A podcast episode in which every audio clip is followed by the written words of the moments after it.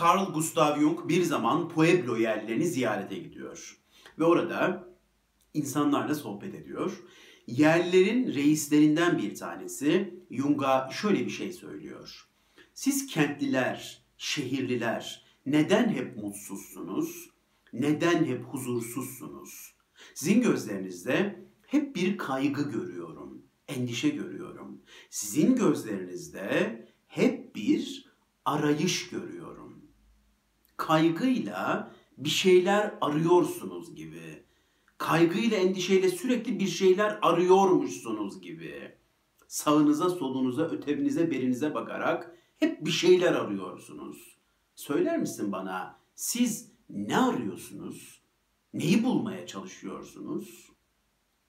Bu kişinin sorduğu bu sorunun siz neyi arıyorsunuz sorusunun cevabını en iyi verenlerden biri bence ünlü psikanalist Otto Renk. Otto Renk'e göre bu dünyada herkesin ortak ve evrensel şekilde yaşadığı bir travma vardır. Doğum travması. Otto Renk'e göre doğmak, dünyaya gelmek her insanın yaşadığı ilk travmadır. Şunu der Otto Renk, anne rahmi dünyanın en güvenli yeridir. İnsan yavrusu orada huzuru yaşar, mutluluğu, refahı yaşar. Ve bu mutluluk, refah çabasız bir varoluştur. Yani insan yavrusu orada çaba vermek zorunda değildir, çabalamak zorunda değildir, emek vermek zorunda değildir, uğraşmak, didinmek zorunda değildir. Bunların hiçbirini yapmaz ama yine de çabasızca bir huzur, mutluluk yaşar. İşte orası insanın cennetidir der Otto Renk. Ama gün gelir insan o cennetten ayrılmak zorunda kalır. Ve o cennetten ayrılır, dünyaya gelir. İşte o cennetten ayrılış ve dünyaya geliş insanoğlunun ilk ayrılığı, ilk travmasıdır der. Otto Reng'in açıklamalarından hareketle Pueblo yerlisinin sorduğu sorunun cevabını şöyle verebilir miyiz? İnsanoğlu bu dünyada cenneti arar. İnsanoğlu hep cenneti arar. Ve de insan genelde cenneti kendinden uzaklarda arar. Başka diyarlarda, başka mekanlarda, başka insanlarda arar. Kendimize kimi zamanlarda ağır geliriz, yoruluruz. Ve çok uzaklara gitsek her şey düzelecekmiş gibi hissederiz. Çok uzaklarda neyi bulmayı murad ediyoruz? Belki de cenneti. Aradığımız cennet belki de oralarda diyoruz. Uzaklarda diyoruz. Bazen gitmek istiyoruz. Ve arıyoruz. Aramaya devam ediyoruz. Sağımıza, solumuza, öteye, beriye bakıyoruz. Metroda, otobüste, işte, sokakta, mahallede. Hep bir arayış içinde insan. Cenneti arıyor insan. Zannediyoruz ki birisi gelecek ve bize o aradığımız cenneti verecek. Zannediyoruz ki çabasızca o cenneti elde edeceğiz. Anne rahminin cennetini bize birisi getirecek. Öyle zannediyoruz. Uzaklarda sanıyoruz o cenneti. Başkalarında sanıyoruz. Aramaya taramaya sürekli devam ediyoruz. Ve de bulduğumuzu da zannediyoruz kimi zamanlarda. Ama sonradan onların bulduğumuz o şeylerin yalancı cennetler olduğunu anlıyoruz. Cennet sandığımızın cehennem olduğunu görüyoruz. Kolumuz, kanadımız kırılıyor. Hayal kırıklıkları yaşıyoruz. İnsanoğlu cenneti bulma yolculuğunda çok hayal kırıklığı yaşıyor. Öyle ki evimize geldiğimizde, dünya ağrısından yorulduğumuzda, yatağımıza uzandığımızda hiç farkına varmadan cenin pozisyonuna geçiyoruz. Ayaklarımızı karnımıza çekiyor, kollarımızı karnımızda birleştiriyor ve cenin pozisyonuna geçiyoruz. Kimse bize bu pozisyonda uyumayı öğretmedi. Biz otomatik kendiliğinden bu pozisyonda yattığımızı görüyoruz kimi zamanlarda. İnsan bu dünyada çok hayal kırıklığı yaşıyor olmalı ki en yaygın uyku, uyku biçimlerinden biri cenin pozisyonunda uyumaktır. Nedir cenin pozisyonda uyumanın anlamı, nasıl bir mesajı vardır bunun aslında? Hiç şüphesiz yorulduğumuzun ilanıdır. Ana rahminin huzurunu aradığımızın ilanıdır. O cenneti aradığımızın ilanıdır. Geçenlerde bir film izlemiştim. Bir Rüya için Ağıt isimli bir film. Madde bağımlılığının nasıl bir şey olduğunu iliklerimize kadar hissettiren bir film. Çok güzel bir film, bir başyapıt resmen. Filmin sonunda madde bağımlısı o insanların hayatlarını derinlemesine görüyoruz, hissediyoruz, yaşıyoruz ve filmin sonunda o insanların hepsinin yataklarında cenin pozisyonunda uyuduğunu görüyoruz. Ve film öyle bitiyor. O son sahneler beni o kadar etkilemişti ki o karakterlerin yataklarındaki o cenin pozisyonlarında uyumaya çalışmaları o kadar etkiledi ki beni o sahneler.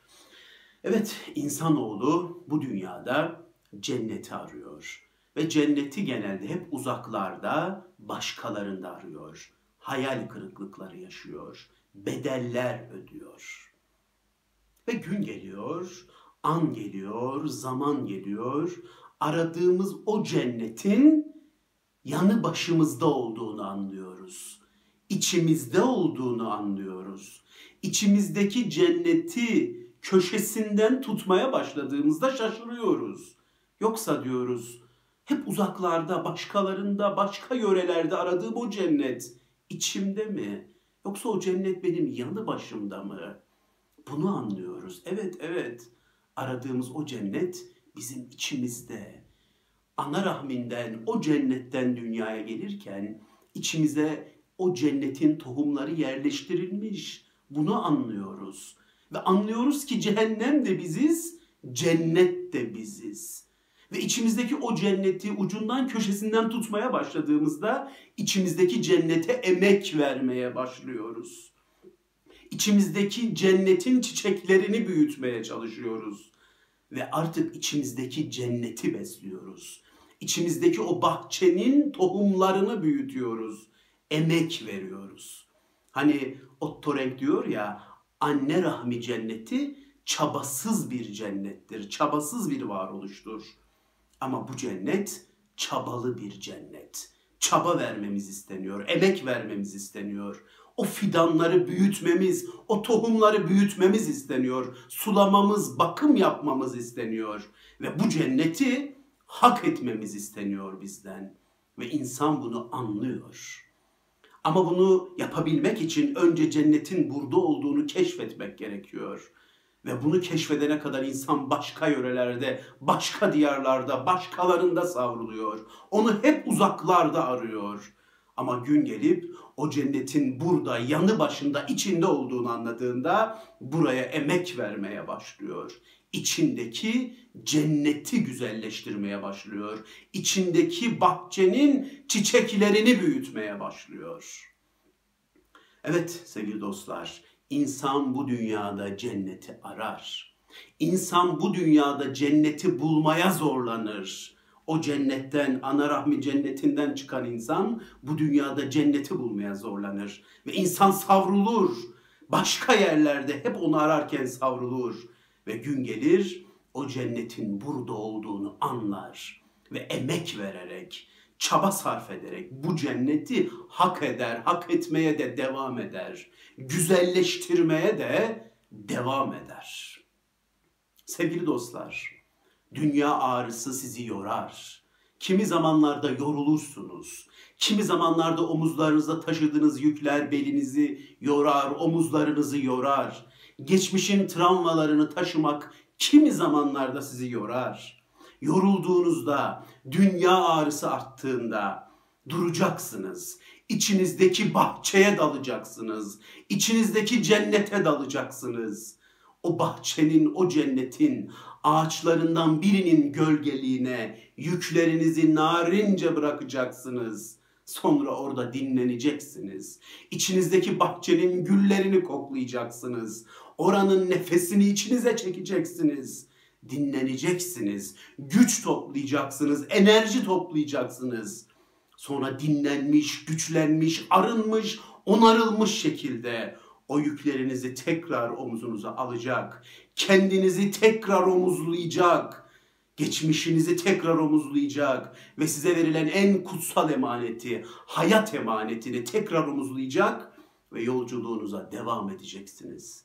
İnsan kendini omuzlar, insan hayatını omuzlar ve bunu hayat boyu devam eder. Ve bunu yaparken kimi zamanlarda yorulduğumuzda işte bu cennetin bahçelerinde dinleneceğiz.